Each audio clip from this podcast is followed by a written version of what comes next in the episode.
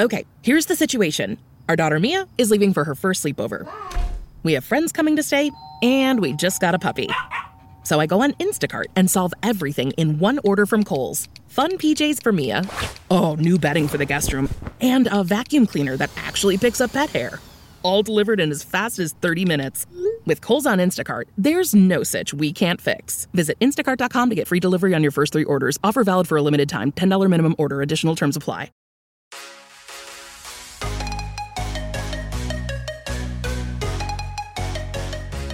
Welcome everyone to F1 Nation with Tom Clarkson and Natalie Pinkham.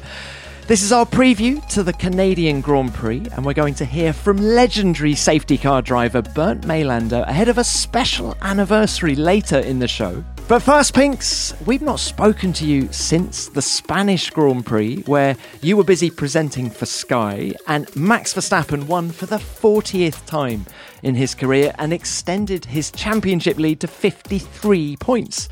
So, Pinkle, what did you make of the race? This is history in the making. I think we have to appreciate the fact that we are witnessing something very special with this man's career, and we're lucky enough to be part of that process, to be on the sidelines, and it's something we'll tell our grandchildren about. This is a very, very talented driver in a very, very special car, dominating. Now, I know others will go, yeah, but it's so boring.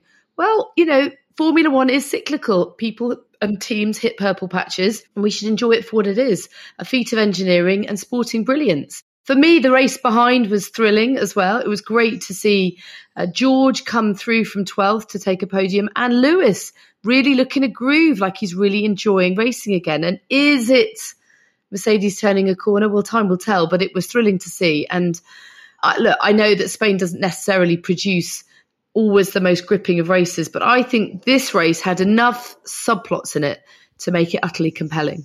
I completely agree. I thought it was one of the better Spanish Grand Prix we've had since 1991. And of course, the race has been there every year since then. Max Verstappen was the driver of the day, wasn't he? It was emphatic out the front. But behind him, who was your driver of the day last weekend? I think I'm going to have to go for George Russell, because I think he had a very difficult day in quali. He was beating himself up about the contact with Lewis.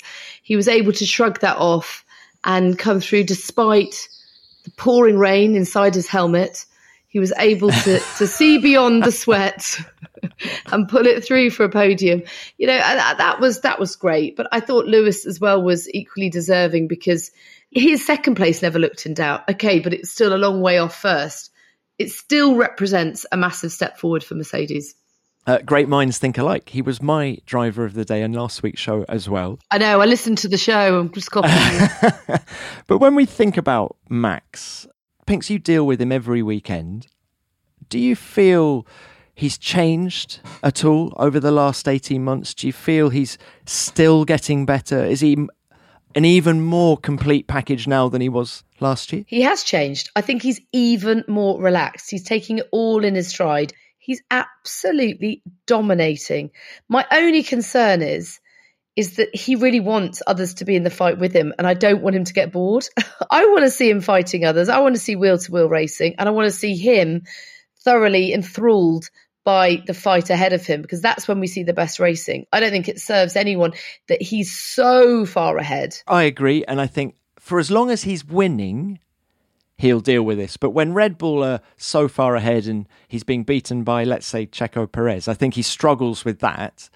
But he would relish Lewis Hamilton giving him a fight. I get your point too about him being relaxed. I think he has so much spare capacity in that car. And therefore, I actually think we still haven't seen what that Red Bull can really do this year. You know, Pinks, him being able to identify Helmut Marko's ringtone during practice shows just how, you know what I mean? He's not on the edge. There's definitely more performance in that car. I know it was only a practice session, but I think it's frightening to think what they can still achieve, and can they still win every race this year? The pack is closing up, undoubtedly. You just said a moment ago they were, 25 seconds ahead of the second-place car in Spain. I think Fernando Alonso was 35 seconds behind at the opening race in Bahrain. So the gap is getting smaller, but is it going to close enough before the end of this season? It's going to get closer, undoubtedly, but just the dominance of Red Bull. As you say, let's celebrate it. It's Tiger Woods in its pomp. It's Man City doing their thing now. Celebrate it for what it is. It is sporting excellence, and I'm loving it. But I am one of these people, Pinks, who finds every Grand Prix exciting. I love being there. I love the atmosphere. I love seeing these guys ply their trade. It's a privilege just to be there. Now, TC, Christian Horner has said the pressure is now off Sergio Perez. I actually disagree. The pressure may be off only in the sense that, oh, well, I'm out of this world championship. Well, that's not pressure off. That's massive despondency. That is sort of sucking the wind out of his sails. I think that makes the pressure ramp up in a different way because he has to prove that he's worthy of this seat, albeit a second seat within Max's team. I think it's a very different feeling for him now, and it's one that he will not be enjoying. What Horner, I think, actually means is the pressure is off Christian Horner because he's no longer got to deal with two guys. Who do we favour? Who do we not favour? It is clear now that Max Verstappen is the one that is going to win the world championship for them. So that sort of political hot potato is out the window now, and it's not a management issue for Red Bull. And I think you make a really good point. I think Perez has underperformed, and I think you only get to the top in elite sport, any sport, but especially Formula One, where you have to be competitive with yourself. It's all about achieving at the highest level, and Perez has been left wanting, and that, as you say, creates pressure, especially when you have drivers like Lando Norris who are, you know, have flirted with Red Bull in the past. Okay, he's got a long-term contract with McLaren. We'll come on to that later in the show. But there are other worthy drivers out there of that second seat at Red Bull. And we've seen time and again in Formula One that driver contracts aren't worth the paper they're written on. If two parties want to do a deal, it will happen. So Perez has got to keep performing in a support role. It's a sort of nothing role now as well. He's got to keep performing to show that he's worthy of the seat. But equally, he's got to be the team player as well. So it's a really frustrating second half of the season for Perez coming up, I think. I don't know. I mean, he's still in the best car. He's still got the opportunity to gather in a handful more wins, which is great for his career tally. He'd rather be there than out of the sport, which was the alternative for him a couple of years ago. I understand that he will be frustrated because he probably felt at certain points, particularly after notching up a couple of wins at the start of this season, that he was in with a chance of winning this championship. But as you say, you have to be delivering every time, not just when things fall in your favour. And it feels to me that's exactly what Max Verstappen does. He pulls victory from the jaws of defeat, not the other way round. He is able to deliver when the chips are down and pull through. Like all the greats, Lewis Hamilton, he is always at his best when the pressure is really on and his back's against the wall. And I think that's what separates the good from the great drivers. Yeah, and Perez started the Spanish Grand Prix 11th and made his way up to 5th. And you do find yourself wondering, had that been Verstappen starting 11th, how high would he have got? I would certainly reckon he would have got onto the podium. And I think he probably would have won the race, actually, in that car. Couldn't agree more. Purchase new wiper blades from O'Reilly Auto Parts today and we'll install them for free. See better and drive safer with O'Reilly Auto Parts. O'Reilly Auto Parts. Get ahead of postage rate increases this year with Stamps.com. It's like your own personal post office. Sign up with promo code PROGRAM for a 4-week trial plus free postage and a free digital scale. No long-term commitments or contracts. That's Stamps.com code PROGRAM. So, round 9 in Montreal, such a legendary racetrack this. The sport's been racing there since 1978. It's part of the heritage and history. And it looks, by the way, that the smoke and the wildfires that have devastated parts of that part of North America are starting to ease, and the air quality that's been affecting some of the cities on the East Coast is easing as well. So I think the race is not in danger, which is fantastic news. And as for the on-track action, if the race is as dramatic as some of our previous trips to Montreal, then we're in for a real treat. Well, he's rewriting the book of what is possible in Formula One. If he can do this after 6 races, what might he achieve in the future? Lewis Hamilton! wins! Surely the first of many for Lewis Hamilton. The world is at his feet. Woohoo! Good guys, well done! Wow! Here comes Daniel Ricciardo on Nico Rosberg. Ricciardo takes the lead in Canada. Unbelievable! As the crowd cheers massively, it might be Daniel Ricciardo's first ever win in Formula One. Hamilton has smashed into the back of Raikkonen on their way out of the pit stop. And that is an unbelievable thing to happen in this Grand Prix. I said this was the most unpredictable race of the year. It always is. Sebastian Vettel has been given a 5-second time penalty for an unsafe re-entry and forcing another driver off the track. Seriously, you need to be an absolute blind man to think that you can go through the grass and then control your car. This is a wrong world. This is not fair. This is where he had his enormous accident last year that many people thought might have killed him. He went on his head at 185 miles an hour. Robert Kubica heads a BMW 1-2. Robert Kubica wins in Canada. He takes the lead in the Drivers' World Championship, and a star is well and truly born. I think Vettel's got wide. Yeah, he's got wide. He turned in too late. He got the tyres. Button leads the Grand Prix.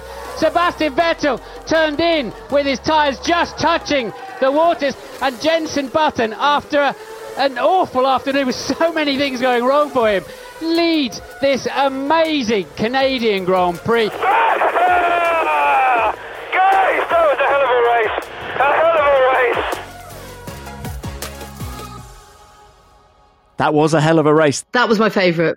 I mean, honestly, that JB win will always go down as my favourite Canadian Grand Prix. I mean, it had everything, didn't it? 2011, longest race in Formula One history.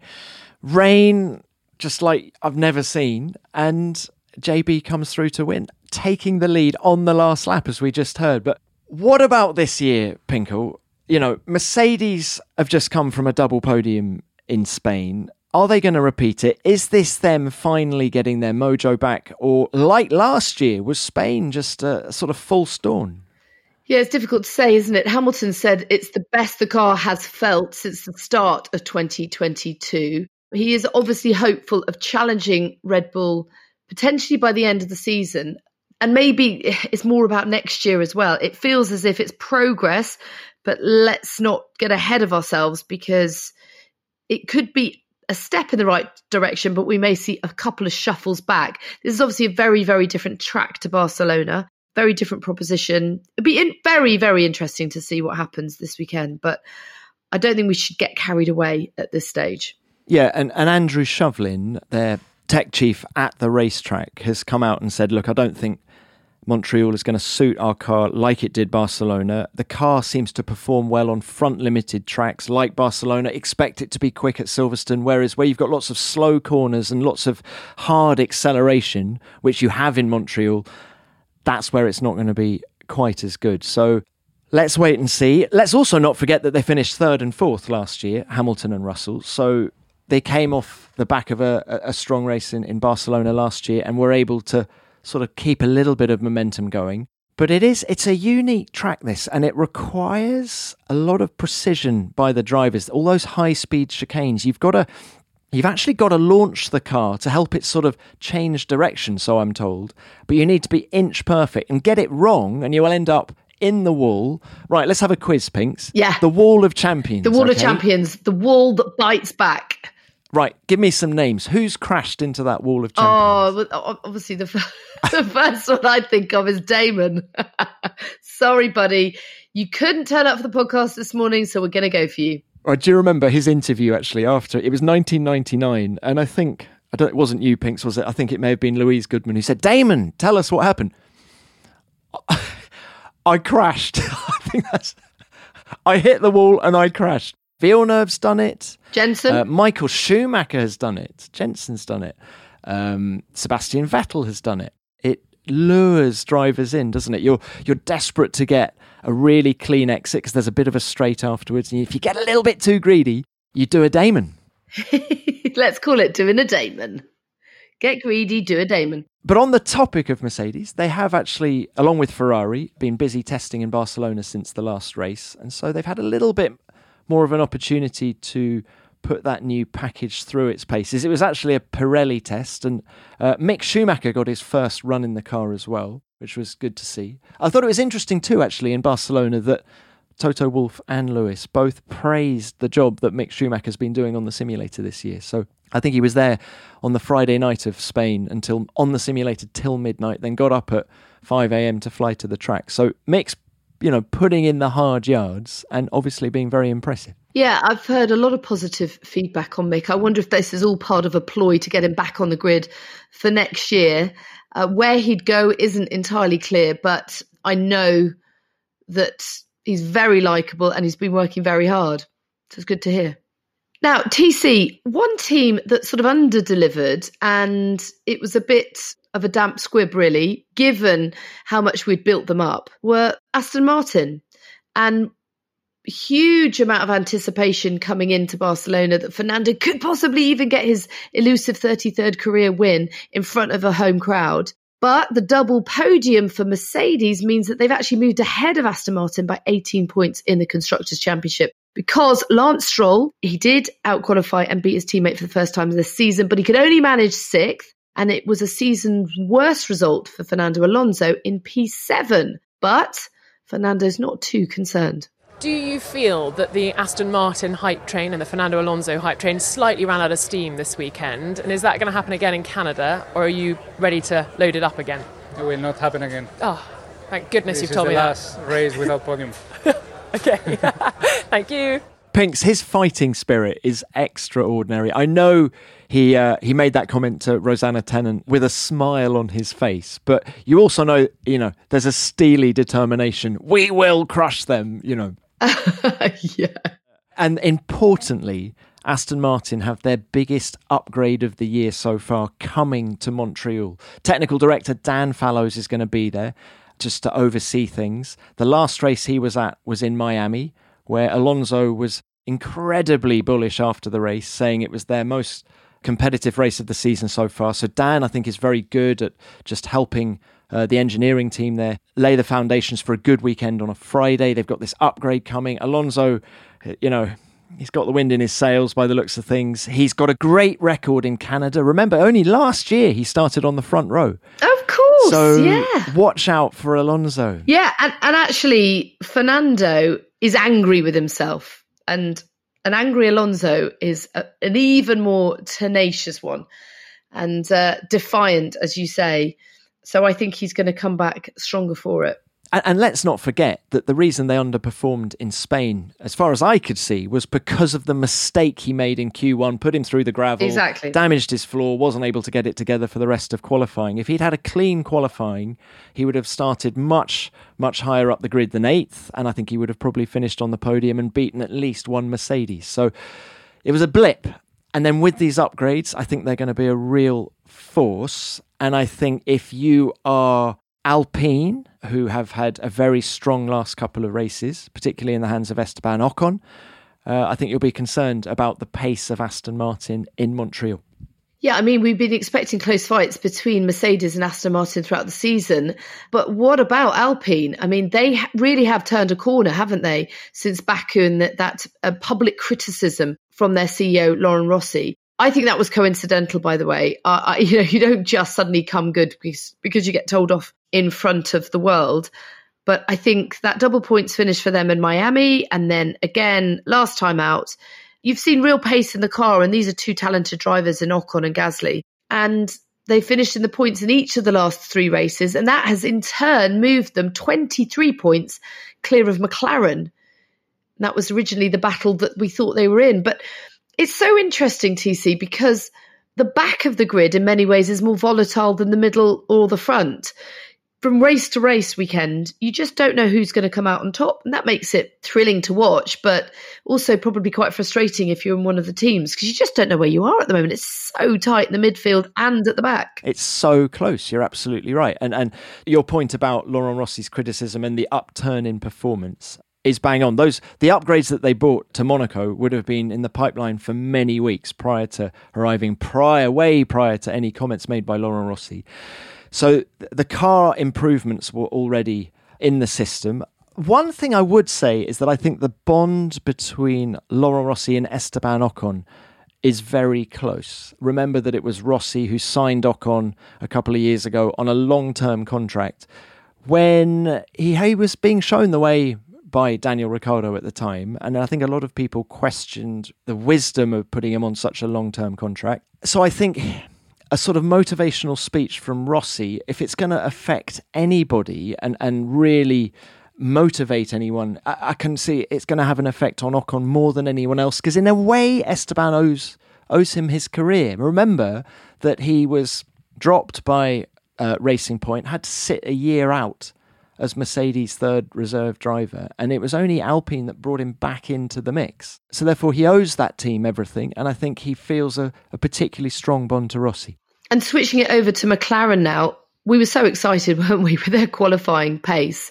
And for Lando to start the race from P3, I don't think he ever expected to hold position, and it was going to be a hugely difficult race for him to defend against those cars behind. But it was just so disappointing when he had contact at the start of the race with Lewis, and that sort of put paid to any chances that he had of a strong finish. But it was the team's fourth pointless, not pointless in every sense of the word, but literally pointless weekend of the season in Spain. And they can't seem to match their race pace with their quali pace, although maybe Spain was somewhat misleading in that to that extent. Christian Maynat said on last week's show, Pinks, that in a McLaren media briefing after qualifying, Lando said that he expected to be lapped twice by Max Verstappen. So I think he knew that the race pace wasn't going to be there. And also that the conditions of Barcelona were very specific during qualifying. The cooler temperatures helped the car, the flat racetrack helped the car because they were able to lower the ride height. And so therefore it was a perfect storm. And then, of course, Sunday was much hotter and the race pace just went away. And what was it? Piastri was 13th and Norris was 17th after that contact with Hamilton. But let's hope they go better. With LinkedIn Jobs, we tap into a network of more than 1 billion professionals to help you find quality professionals quickly and easily for any role you need. Marketing wizards? Found them. Software engineers? Found. That project manager I could never seem to hire? And found. LinkedIn Jobs quickly matches your roles with candidates with the right skills and experience. In fact, 86% of small businesses get a qualified candidate within 24 hours. Post your first job for free and get started at linkedin.com/spoken. That's linkedin.com/spoken. Terms and conditions apply.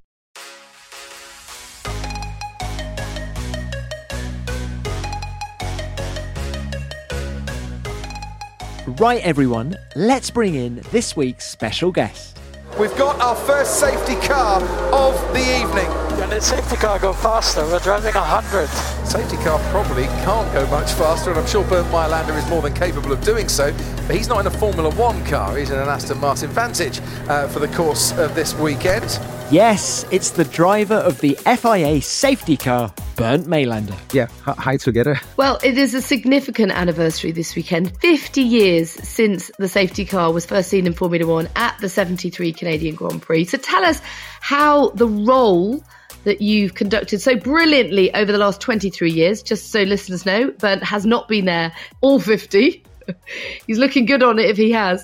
So just tell us how the role has evolved and really what your challenges are. Well, when I started in 99 with Formula 3000, when Charlie Whiting asked me, Bernd, can you drive the safety car? Can you cover Formula 3000? At that time, for me, it was completely new. I was racing. Sometimes I saw the safety car in front of me, but sometimes help. Most of the time, not really, because then you have to drive slow. You have to follow the car. And it started in a very spectacular way in 99. And then from 2000 onwards, I covered all the races. F1, F3000, or later on GP2, then Formula 2. Business-wise, it changed a lot. The communication gets much more. So we improved. We learned a lot in the last 23 years. It was always high professional, but even now you have more details. You never will see the safety car in front of a field for 34 laps, what we did in Canada in 2011. So if we know by the FIA, if we know it takes a while, it takes more than, let's say, 10 laps, we will show the red flag. If there's a big accident, we will show the red flag. So it changed a lot in the safety direction. I think that's very, very important for all of us. Sometimes the decisions are not always so easy, but we always try to do our best from the situation. Now, Bernd, we often hear the drivers complaining that you're not going quick enough. And what I want to know is, do you feel a pressure from that? Because I feel like saying, oh, just leave him alone. He's doing his job. What is your speed limit in those moments? And do the drivers have any kind of recourse? Can they come to you afterwards and give you feedback? And can you respond to that feedback and amend how you drive as a result? I can't hear the drivers, so that's already a good thing. That's a good thing. Because maybe I would talk to them, hey guys, I have the advice from race control to drive slower. And that's, I don't want to say that's a problem, but race control, they have the complete overview, what happens on the track. What is the accident? Where is the accident? If there's gravel on the track, is the track blocked? And I think in that moment, the drivers, they're not thinking about that because they are focused what they have to do. So keep the performance, keep the tire temperature and pressure on the right level to get ready for the restart. That's the next for a race driver. He's thinking, okay, what do I have to do for the restart? They don't think, okay, can we pass the accident or is it blocked? They're not thinking about that. I get this information and I get also the information, Bernd, drive slower. We need more time. We have to clean up the track. We don't want to go for 5 or 6 or 7 laps. We just want to go for 3 laps, let's say. And that's why we have to drive slower and safety first. But for me, perfect moments are, let's say, when I can go flat out. That means even on a straight, like in Baku a couple of weeks ago, we went up to 280 and still the cars behind me, they've been driving zigzag to keep the tires warm. If I do that, I'm not there anymore. Formula One speed, it's unbelievable. You can't believe it. It's round about 8 to 10 seconds per kilometer. If I'm going flat out in a GT Black Series, still a Formula One car is 8 to 10 seconds quicker per kilometer. And that's, unbelievable. I feel like the safety car needs its own safety car. Calm you down sometimes. Well, I enjoy it. And for sure, you're operating on the limit, especially on the rain conditions. And that's very tricky, big tricky moments. If you have a track like Monaco and it starts to rain, you have to be very, very focused what you are doing. Because if you have a crash in a safety car, it's still a road car. We have for sure all safety things inside, but still you're sitting in a road car, not in a race car, and not even in a Formula One car. So you have to find the right balance between a proper speed and safety. Let's say for, like you're doing a 24-hour race, so you have to take the checkered flag, and that's what I'm trying to do since 24 years now. Can't win the race. I just try to do my job as good as possible. Now, in 23 years... you've never spun the safety car, which is a great record. TC. Which is a great record, Bernd. Don't tempt Providence, please. But I'm going to ask you this, Bernd. Have you ever had a near drama? And I'm actually going to remind you of one particular race. It happened years ago, so you can tell us the truth now. The 2007 Japanese Grand Prix. It was at Fuji Speedway. The conditions were awful. I mean, really heavy rain. Couldn't even see Mount Fuji, let alone... the summit. You led the opening 19 laps of that race, and I remember sitting next to people going, he's going to run out of fuel in the safety car. What are they going to do? And of course you then come into the pits and we go racing, but I'm not sure the conditions had improved that much. So were you about to run out of fuel? Can you answer me that question now, all these years later? That was really, for me, it was a new track. I've never been in Fuji before. It was horrible weather on Sunday. We've been not really sure if we can even start the race. And I get deployed. We did a couple of laps and just get a feeling. And already my co-driver, Peter Tippett, at that time, he said, Ben, we're doing a lot of laps. And I said, yeah, but we have to just keep an eye on the fuel. And I saw that was half. It was less than half. And I said to Herbie Plash on the radio, to the deputy race director, said, Herbie, how many laps do we have to go? And he said, well, let's see, the weather are still bad. And I said, okay, so just for your information, I think after 5-6 laps, maybe we were running out of fuel. And that was a CLK 63, so quite powerful, strong, big engine. Fuel consumption, for sure, it was not perfect, but on the race conditions, yeah, you need a little bit more fuel. And And luckily, they told us, okay, safety car in next lap. We try to start for a regular start.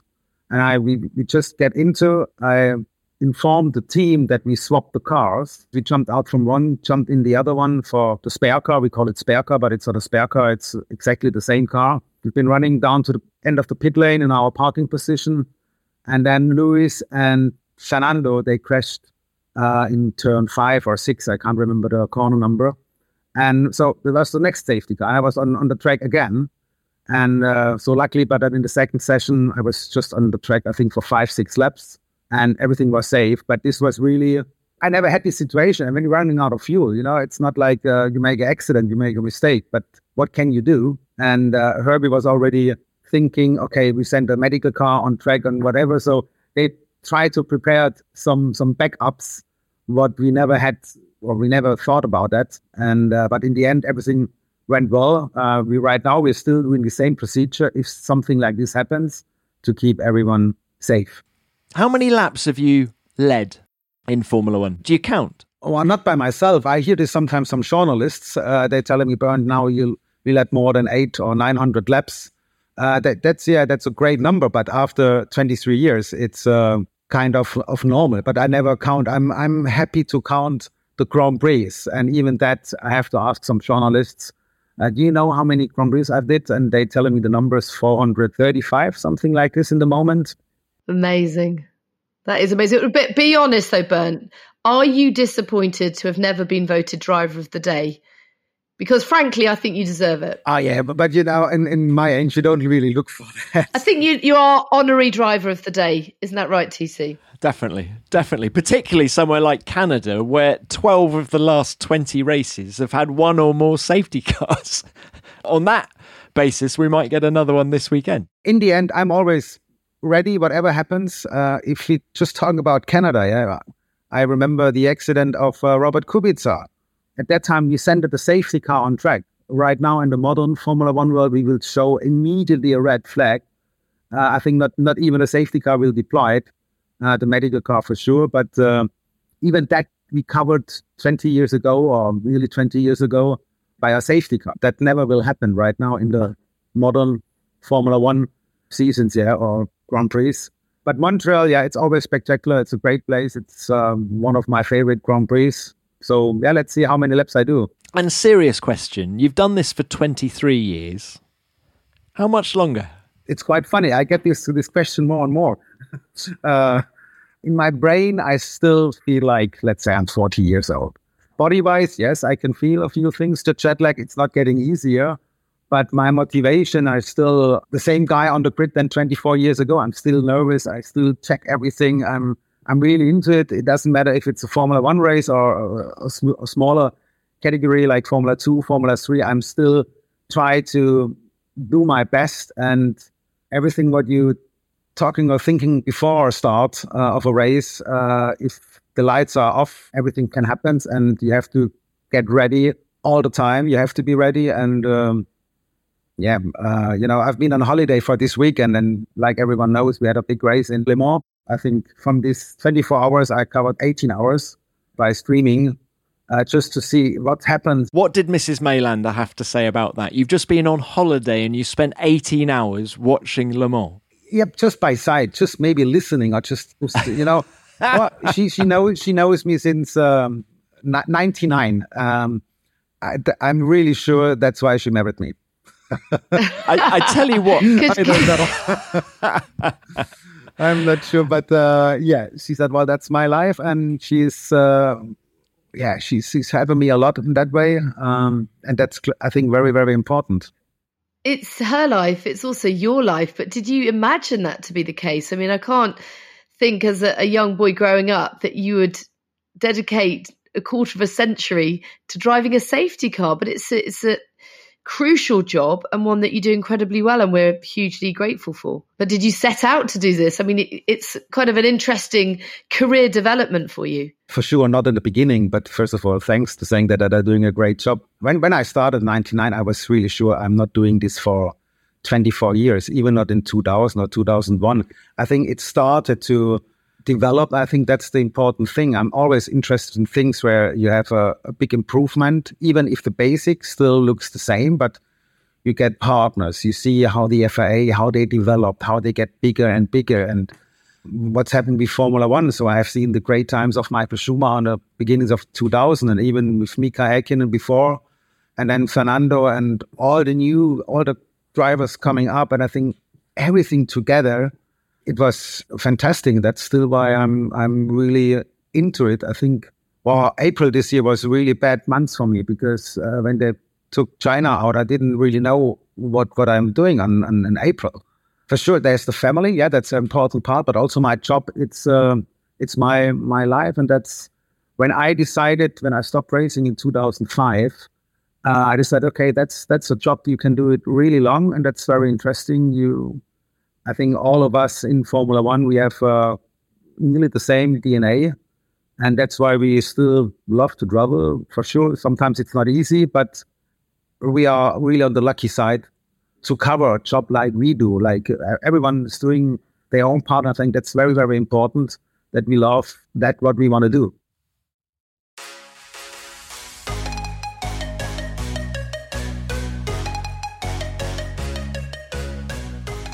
Now it's time for one of our favourite sections of the show, Ask the Nation. It's your opportunity to ask us anything you want to know about Formula One.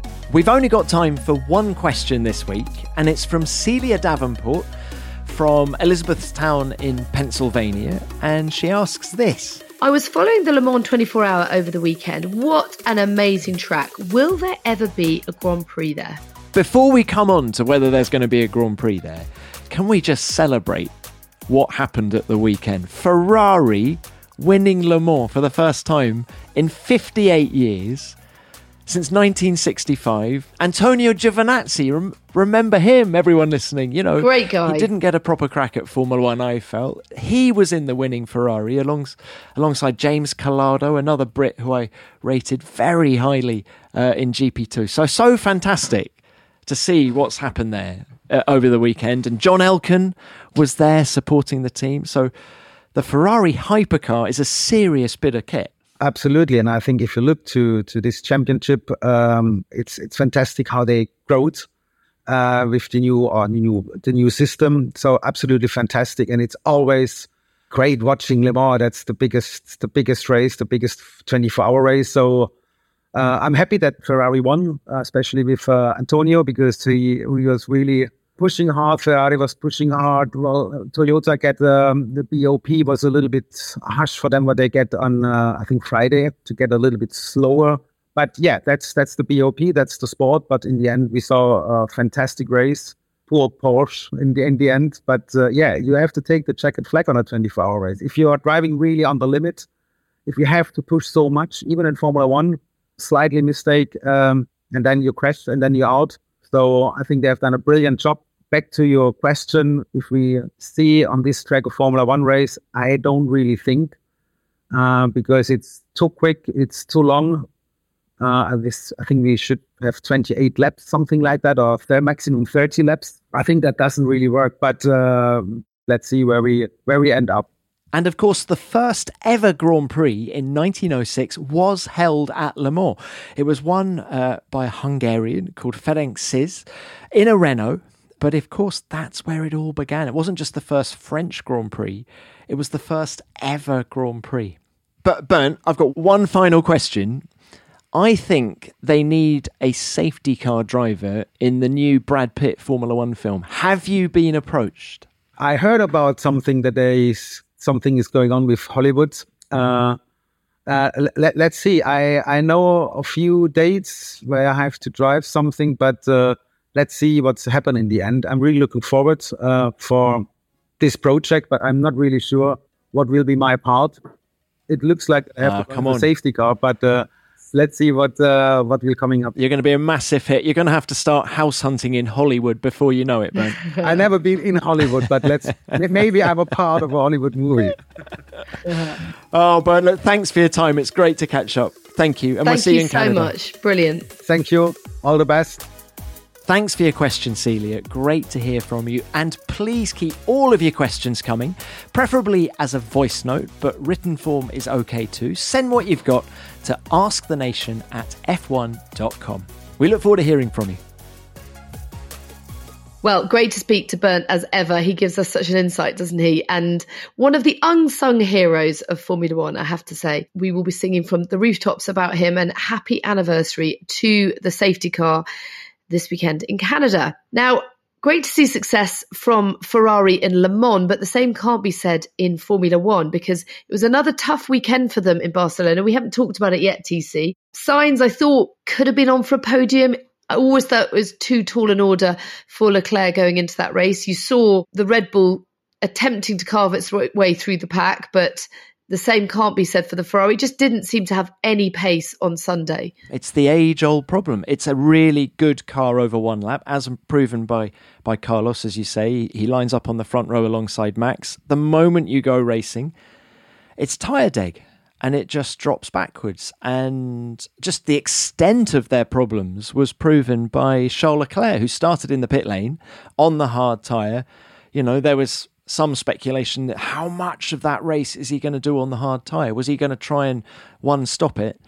And yet on lap 17, they pull him in because the car's just not performing on the hard tyre, let alone the medium or the soft. So even with the upgrades that they brought to Barcelona, and it was a substantial upgrade, you know, they've gone towards the Aston Martin side pods, it's still not a great race car. So it's going to be hard for them until they sort that out. Fred Vasseur, who was also at Le Mans last weekend supporting the Ferrari hypercar program, but he's already said that they're not going to do a B-spec car or something verging on that. They're just going to stick with the concept they've got, which makes me think they're going to have the same problem that they've had for the last 18 months for the remainder of this year. Yes, it's going to be quick, and at some tracks, maybe like a Hungary where it's difficult to overtake, we could see them getting a good result. But I think in Canada this weekend, overtaking is really easy with DRS. There's lots of long straights, and so it's going to be another difficult weekend for Ferrari, which is very disappointing for all of the tifosi. But Pinks, I tell you what, before we move on from Ferrari, can we doff our caps to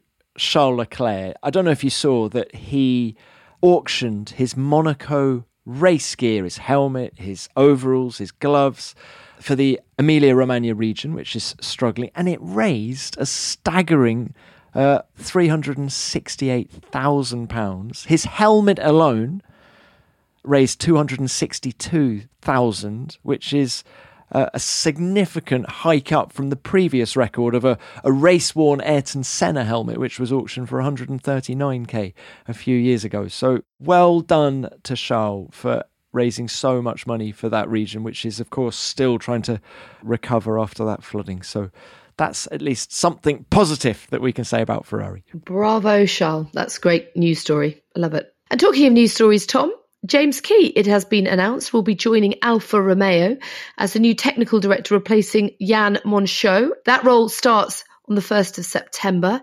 He was, of course, at Sauber 2010 to 2012. And it's been said that it is a statement of intent from the team that they've signed James Key. Now, what's interesting to me is why he didn't necessarily work out at McLaren, but he is seen as a bit of a coup for Alfa Romeo. And remember, of course, that he did work alongside Andreas Seidel at McLaren. So it's not necessarily the person as an individual, but the dynamic between two people that can make great progress for a team. So yeah, good luck to him. Good luck to the team. Hopefully that is a step in the right direction, because you'd have to say for Alfa Romeo, it's been a somewhat disappointing season. I know Joe had a great race in Barcelona. He was overjoyed by his result there, but it hasn't been the most straightforward of seasons. And it feels like last year's car, doesn't just feel like it, it is the fact that last year's car was quicker than this year's car. So that must be disappointing for them overall. But glimmers of a hope and light coming from Barcelona. As you say, Zhou Guanyu's P9 in Spain was a really aggressive race. I would say it was actually Joe's best race in Formula One so far. Just a quick word on James Key going back there, because I think taken at face value, his tenure at McLaren has been a failure, and it's resulted in a technical reshuffle at the team and him being shown the exit. But the fact that Seidel worked with him at McLaren and wants to work with him again for a massive manufacturer that's coming in 2026 would suggest that there were reasons far beyond James's ability as to why it didn't work at McLaren. And Seidel still has faith in him. And actually, I saw Jan Monchaux at the Spanish Grand Prix, and this deal would have been done prior to that. So I wonder whether, although Jan is no longer continuing as technical director, whether there may actually be a role for him at Sauber going forward. You know, we see chief technical officers now, don't we?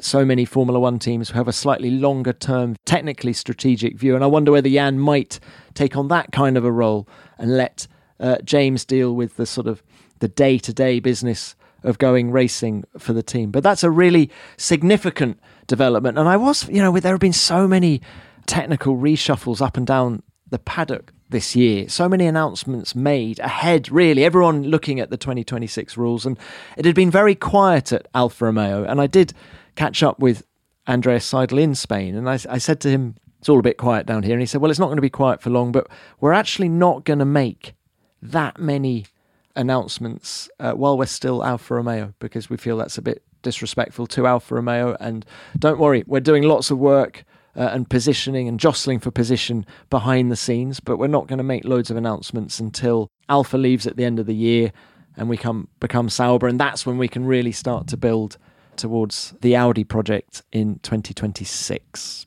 Zhou Guanyu did indeed have a great race in Barcelona, but it was at the expense of Yuki Tsunoda. President and CEO of the Yuki Fan Club. Give us your thoughts.